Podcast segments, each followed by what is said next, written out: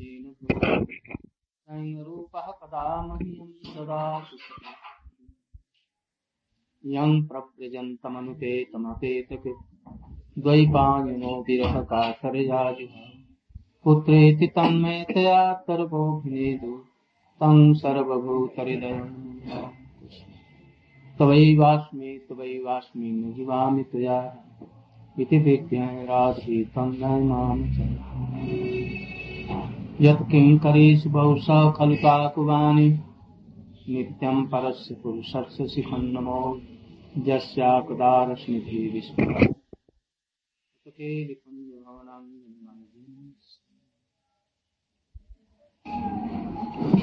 बृहद भागवतम नंद सपुत्रम आदाय।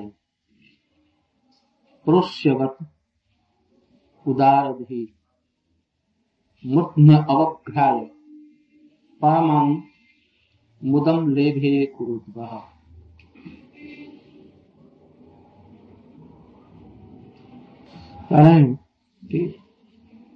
पहले में बतलाया।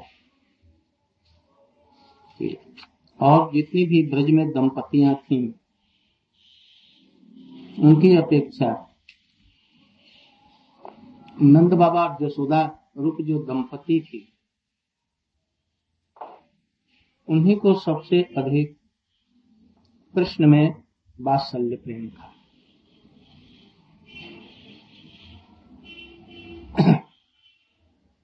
प्रथम से पहले उन्होंने बतलाया ये ब्रह्मा के वर्ष से द्रोण और धरा का कृष्ण में ऐसा प्रेम होना संभव पर नहीं है। और शंकर जी के वरदान से, शंकर जी के वरदान से कृष्ण को द्वारका में सांब जैसे पुत्र का होना, ये संभव नहीं है। तब कृष्ण तपस्या करने के लिए दिखलाया। जो लोग शंकर की उपासना करके पुत्र धन संपत्ति सब पा सकते हैं जैसे मैं पाया। कृष्ण का, कृष्ण के जो पुत्र हुए हैं यथार्थ में कोई भी उनका पुत्र नहीं। सांबई हो, प्रद्युम्न हो, निरुद्ध हो, नाती हो, और कोई हो ये तो भगवान के अंश हैं। पुत्र रूप में उन्होंने दिखलाया। ये सब किसी के वर से ये सब नहीं ये तो लोगों को ऐसा भाव दिखलाने के लिए उन्होंने ऐसा किया। ये लोक वंचना है।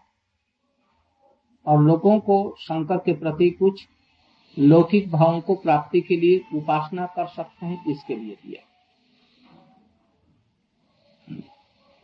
तो ये सब उनके द्वारा नहीं वो नंद बाबा और जसोदा सब समय नित्य ही उनके पुत्र हैं।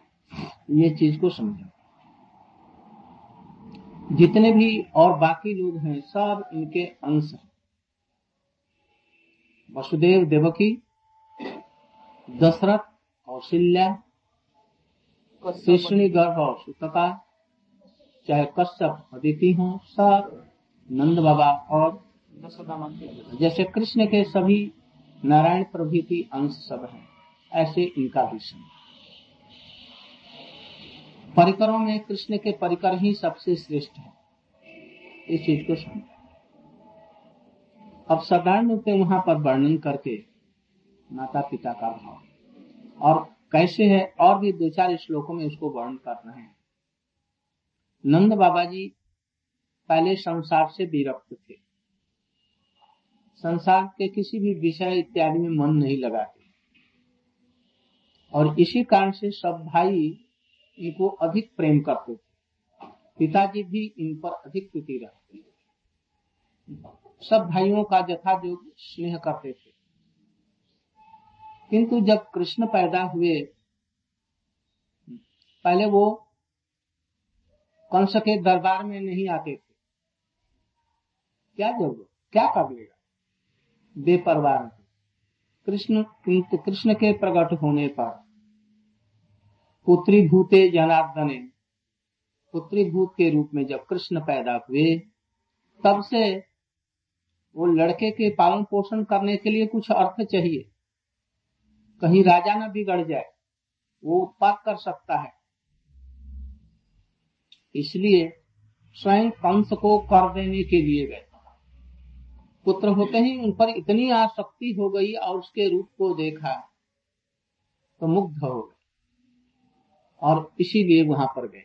और वहाँ पर गए हैं और वासुदेव से जब बातचीत हुई है वसुदेव जी से, उसी समय रहने की इच्छा थी, आज रह जाएँगे, दूसरे दिन चलेंगे। किंतु उसी रात में ही वहाँ से चल दिए। और चल करके यहाँ आ रहे थे मथुरा।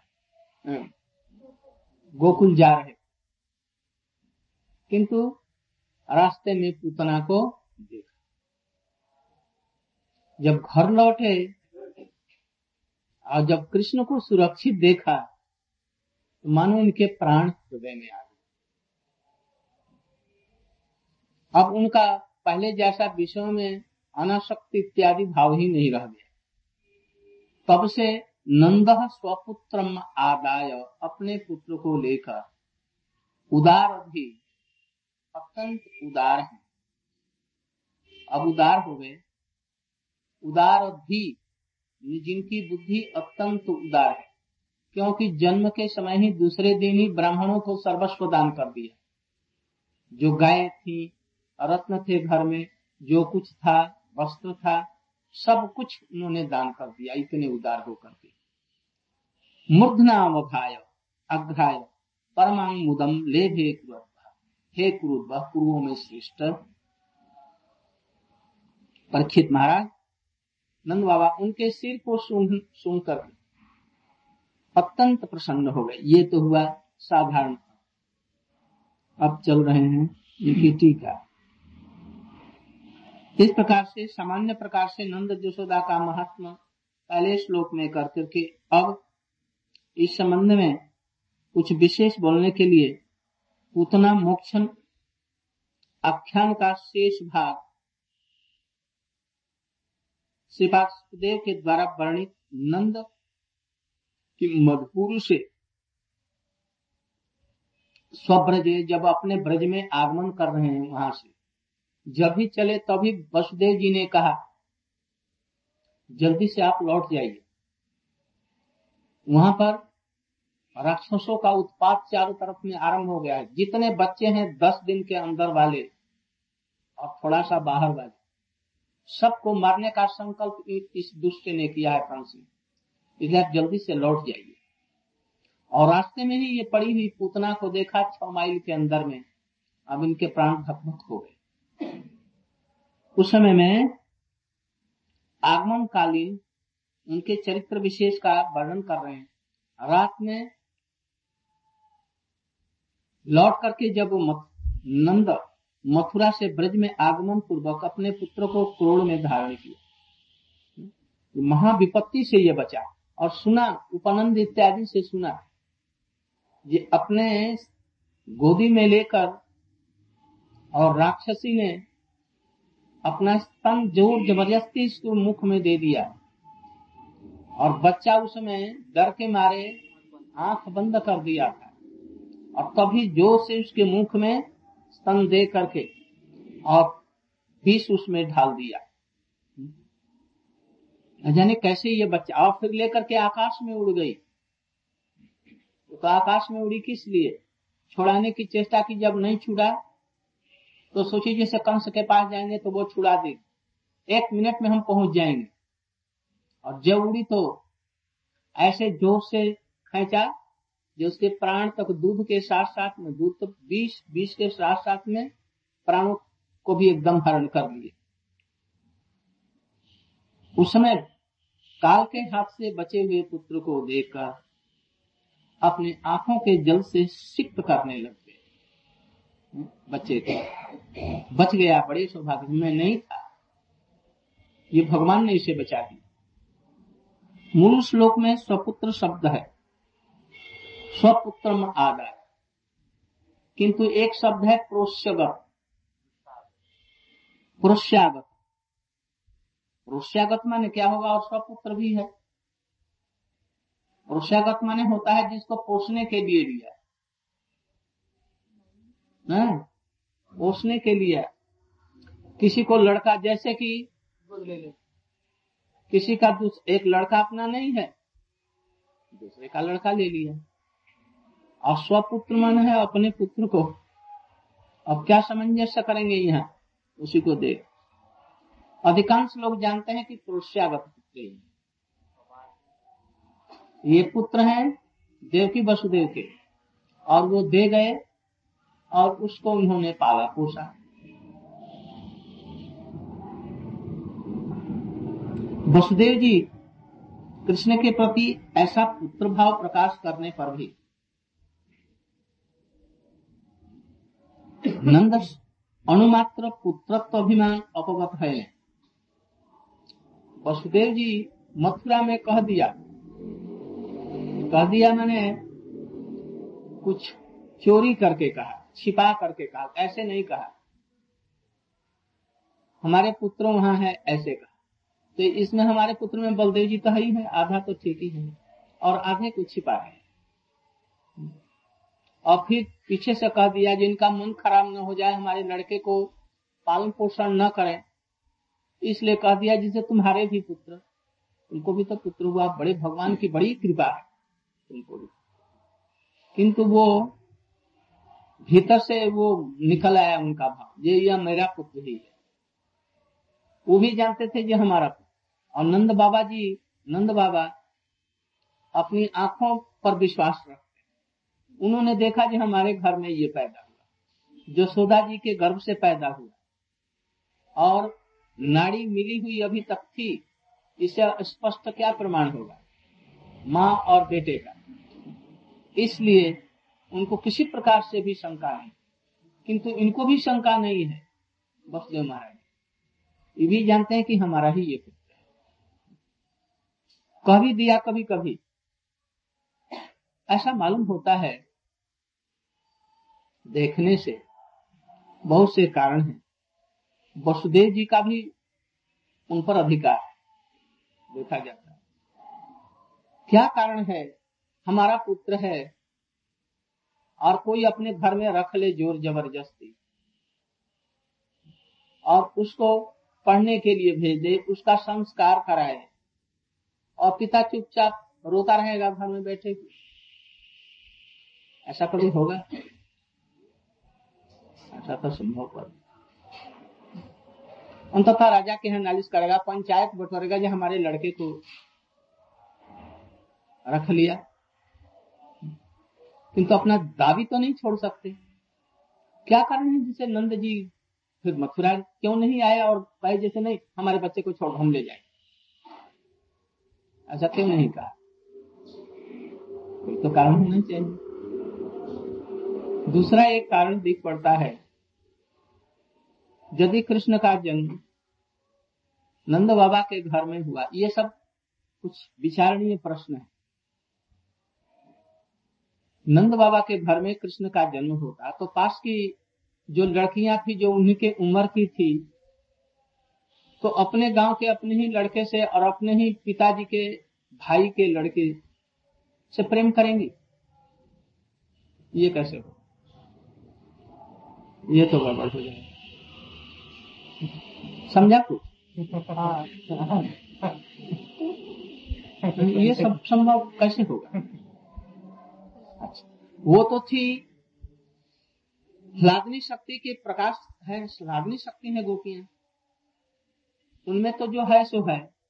कि इस, इस जगत के लोग ये जगत के लोग न कहें जाए। देखो कृष्ण अपनी बहन से प्रेम किया। उनके साथ में रास किया। लोगों का मुख बंद करने के लिए भी इस प्रकार से उन्होंने ऐसा किया।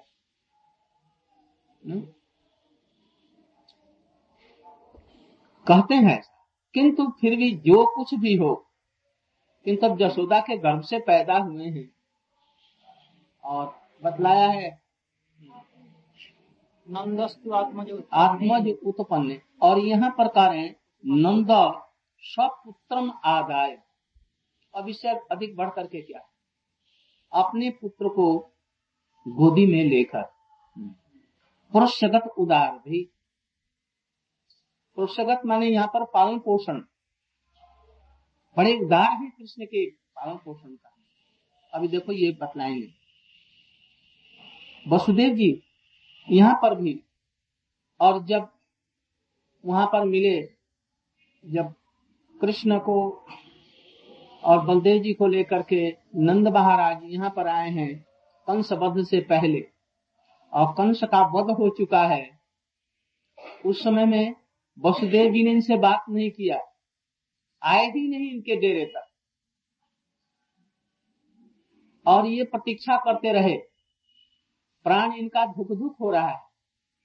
अच्छा क्या बात हुई कि कल कंस मारा गया और आज फिर शाम हो गई, चौबीस घंटे का अंतर हो गया अभी, और बेसी और वसुदेव या उनका कोई भी प्रतिनिधि उग्रसेन तक भी और जो अक्रूर ले आया, इतना कर सुनकर।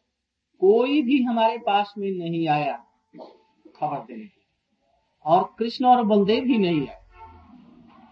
ये तो समझ में आता है कि कृष्ण और बलदेव दोनों स्वतंत्र नहीं, अस्वतंत्र और बच्चे। उनको आने नहीं दिया हुआ ये बात। किंतु वो लोग क्यों नहीं आए? क्या कारण कहीं सुनते हैं कि वो लोग बतलाते हैं जैसे कृष्ण और बलदेव दोनों ही, उन्हीं के बच्चे हैं। तो क्या इसलिए तो नहीं ऐसा कर रखा दोनों को? और सचमुच में ऐसा ही हुआ। कृष्ण को गोदी में बिठा करके देवकी और वसुदेव जी, बलदेव जी को, बेटा, बहुत दिनों के बाद में आज तुमसे भेट ग्यारह वर्ष लग गए। मैं तुम्हें दे आया था वहाँ पर तुम्हारी रक्षा के लिए इस कंस के लिए। आज तुम इतने दिनों के बाद में हमारे पास तुम मेरा ही बेटा है। ये सब कहने लगे। बलदेव जी और कृष्ण दोनों आश्चर्य रूप में इसको देख रहे हैं। जब कोई नहीं गया वसुदेव जी वहाँ पर रो रहे हैं। नंद बाबा रो रहे हैं। सोचे जैसे क्या करूँ? उनके दरबार में जाऊँ, भेंट करके जाऊँ, ना क्या करूँ? वहाँ पर बैठे रहे, कोई भी विचार उनके हृदय में नहीं आया। शाम हो गई, अंधकार तो कृष्ण और बलदेव दोनों अकेले आए। देखा जो बाबा तो बड़े उदास है। अपने हाथों पर, अपनी हथेली पर सिर रख दिया ये चिंता का द्योतक झटा करके उनको पकड़ लिया दोनों तरफ़ से और उनके गोदी में एक तरफ़ ये एक तरफ़ वो दोनों बैठ गए। बैठ करके उनका ये पकड़ लिया। क्या पकड़ लिया? थोड़ी पकड़ लिया। थोड़ी पकड़ ली बाबा तुम ऐसा क्यों क्यों बैठे अकेले चुपचाप न किसी से बात न पूछ। क्यों अकेले बैठे? वो बेचारी देख करके बस झट संपैती मिली, सहानुभूति और आँख से आँसू धड़कने लगे, गिरने लग गए। बलदेव जी बोले, पहले, बाबा नंद जी बोले अच्छा बेटा, तुम लोग आए क्यों नहीं? क्या बात हुई? आए क्यों नहीं? बलदेव जी ने कहा, जी बाबा, बड़ी विचित्र बात हुई। जितने हैं सब ये लोग कहते हैं कि हमारे बेटे तुम लोग और देवकी के पुत्र तुम कि मैं तो ऐसा मानता नहीं हूँ। मान लिया कि मैं उनका पुत्र हूँ और पुत्र हूँ। किंतु मैं आपके पुत्र के अतिरिक्त, मैं पिता के रूप में आपके अतिरिक्त किसी को नहीं जानता। यदि पुत्र हो भी, और पुत्र ने, पुत्र को पिता ने त्याग कर दिया, मैया ने त्याग कर दिया तो जिसने पाला पोसा वही तो माता पिता है। कर्ण इसीलिए जानने पर भी ये कुंती का मैं पुत्र हूँ कुंती के पास में नहीं गया। वो कहा मैं वही ठीक हूँ। कौन सा पुत्र? राधे राधे ही में कुंते कौन थे या नहीं मैं कहलाना चाहता। मैं राधे ही अच्छा और अंत तक इसको निभा। तुम लोगों ने तो फेंक दिया था मुझे। जिसने पाला पोसा बड़ा किया पिता बहुत तरह के होते हैं, जो जन्म देने वाले हैं, जो पालन पोषण करने वाले होते हैं, जो राजा होते हैं, जो दीक्षा इत्यादि देते हैं गुरु, और जो विपत्तियों में रक्षा करता है, ये सब, और जिसने अपनी कन्या को दान किया है, वो भी, ससुर भी पिता है, पुरोहित भी पिता होता है। इस तरह से बहुत से पिता है। इनमें सबसे श्रेष्ठ वही पिता है जो कि रक्षा करता है पुतले की भांति पुत्र इसलिए मैं आप ही का पुत्र हूँ, आपके अतिरिक्त मैं किसी को नहीं जानता। बोले जैसे मैं मैं एक सेकंड यहाँ नहीं रह सकता। मैं तो आपके और कृष्ण के साथ में एकदम ब्रज में चला जाऊँगा, चाहे जो कुछ हो। नंद बाबा ने कहा बेटा, ऐसा मत करना। नहीं तो वसुदेव हमारा छोटा भैया है, मर जाएगा और देवकी मर जाएगी। इनको तो ज्ञान है, इसलिए उदार है। ऐसा सोचते हैं, किंतु वसुदेव और देवकी ऐसा नहीं सोचते। मर जाए, चाहे ब्रज वाले नंद और जसोदा का जैसा भी हो, ये नहीं देखते। किंतु ये देख रहे हैं कि ये मर न जाए, इसलिए बलदेव जी को कहा। इसके बहुत से पुत्र, छह पुत्र मारे गए। और बड़ी मुश्किल से तुम लोगों को बचा सके। तुम यदि नहीं गया तो तो ये मर जाएँगे। इसलिए तुम यहाँ रहो। मैं कृष्ण को लेकर के जा अपने बेटे बलदेव जी ने कहा, जैसा मैं एक क्षण भी नहीं रहूँगा कृष्ण के बिना, मैं आप ही को बाप जानता हूँ और भाई जानता हूँ कृष्ण को। इन्हें मैं रहूँ कृष्ण की तरफ़ में नंद बाबा ने देखा ये अब तो बड़ा हो गया है, बचपन में ही ये तो बड़ी बड़ी परामर्श हमको देता था। तो उनके तरफ़ में देखा जी क्या करनी चाहिए। तो उन्होंने कहा, पिताजी मैं कहूँ, यदि कहिए तो। हमारे समय से बलदेव प्रभु जी का जाना इसमें ब्रज में ठीक नहीं है। माता पिता को ऐसी विपत्ति की स्थिति में देख छोड़कर। और मैं यदि ब्रज में जाऊँगा तो ये भी जाए। इसलिए यदि आप कहें तो मैं भी दो चार दिन ठहर जाऊँ। और ठहर करके दोनों भाई एक साथ कर फिर लौट आए तो इन्होंने देखा जैसे इसका भी कुछ, इस पर भी उनकी बातों का कुछ चढ़ गया है प्रभाव। अब ये भी रहने के लिए कह रहा है, कुछ नहीं दो बस देखते रह गए। कृष्ण ने कहा जैसे किंतु मैं आपके साथ में चलने के लिए तैयार हूँ, किंतु बात ऐसे ही हुई। सब लोग कहेंगे, नंद बाबा बड़ा निष्ठुर है और ये सब लड़के मर गए, और अंत में बलदेव और कृष्ण दोनों को साथ ही लेकर के गया, और ये सब लोग मर जाएँगे ऐसा मत मैं बस दो ही दिन में कंस तो मारा गया है, उसके और सब बाकी जो है, सबकी पूरी व्यवस्था करके मैं लौट आता हूँ। आप घर चलिए। आप ब्रज में लौट जाइए। अब ब्रज को कैसे लौटाया ये? अभी कभी सुना चक्रवर्ती ठाकुर जी प्रश्न करते हैं थोड़ा सा विचार करें। जिस व्यक्ति को जहाँ अधिक स्नेह मिलता है, वहीं रहता चाहे वो कोई भी हो। आदमी अपनी मैया इत्यादि को छोड़ करके दूसरे के पास में रह जाता है, जिससे कोई भी संबंध नहीं था, और उसके पास में रह जाता है। जैसे अजामिल अपनी पत्नी, पुत्र माता पिता भाई सबको छोड़ करके उस व्यभिचारिणी शुद्राणी के पास में रह गया। क्यों? उसने अपने को ऐसे दे दिया उनको न जाने कब का संबंध है। और उसके वो वशीभूत हो गए। वहाँ पर प्रेम कुछ अधिक मिला जो यहाँ पर नहीं था।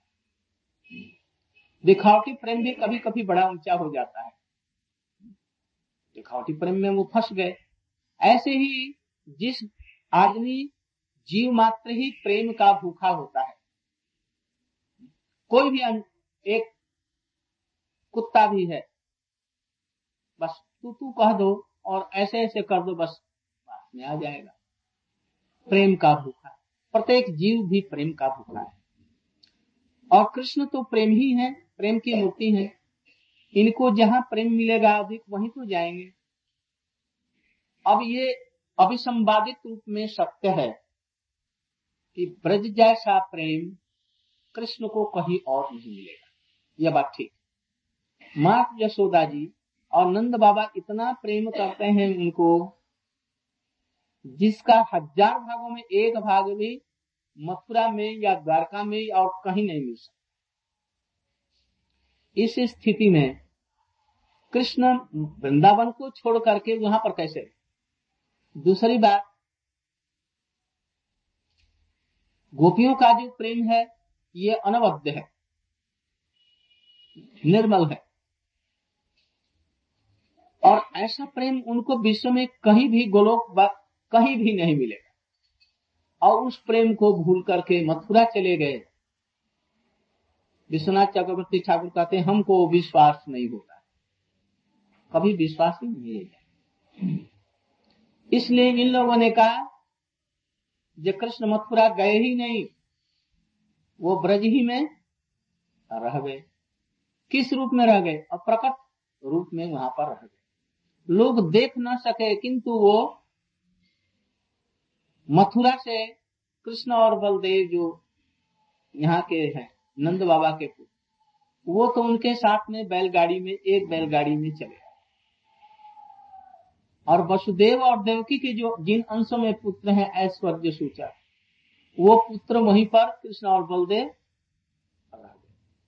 रोहिणी और देवकी के जो पुत्र वो वहाँ पर रह गए। इस चीज़ को किसी ने देखा नहीं। क्यों? भगवान की जोग माया से आहत की अघटन घटन पटियसी जोग माया की शक्ति से किसी ने इस चीज़ को समझा नहीं। और वहीं से एक बैलगाड़ी में अकेले नंद बाबा ही रोते रोते और अपने सब बच्चों के साथ में और जो लोग उनके साथ में गए थे, उनके साथ में कृष्ण को छोड़ करके लौटे। और एक बैलगाड़ी में, एक प्रकाश में दोनों बच्चों को लेकर के चले इसलिए कृष्ण सब समय वृंदावन में ही रहते हैं। ये हमारे गोस्वामियों का स्पेशल अनुसंधान है विचार। वो ब्रज को छोड़कर वृंदावनम पर तज पाद एकम न गच्छते वृंदावन को छोड़ करके जा ही नहीं सकते। और यदि जाते हैं तो इसका तात्पर्य है जो कृष्ण प्रेमी नहीं है, अथवा ब्रज में प्रेमी ही नहीं है, तभी जा सकते हैं। ये दोनों बातें असंभव है, इसलिए वो ब्रज को छोड़ करके कहीं नहीं जाएँगे।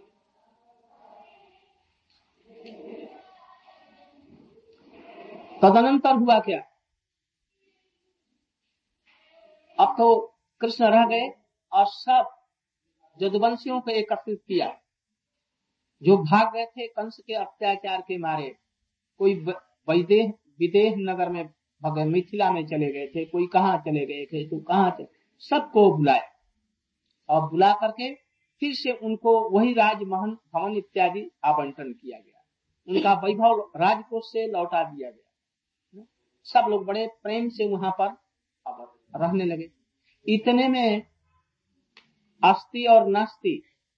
प्राप्ति प्राप्ति अस्थि और प्राप्ति। जरासंध की दो कन्याएँ कंस की स्त्री अपने पिता के पास में पहुँच करके वहाँ पर नालिश की कि आपके जमाई आपके पुत्र बड़े निर्दोष थे। उन्हें सोचा कि भंजा भंजा पर क्या हाथ उठाए।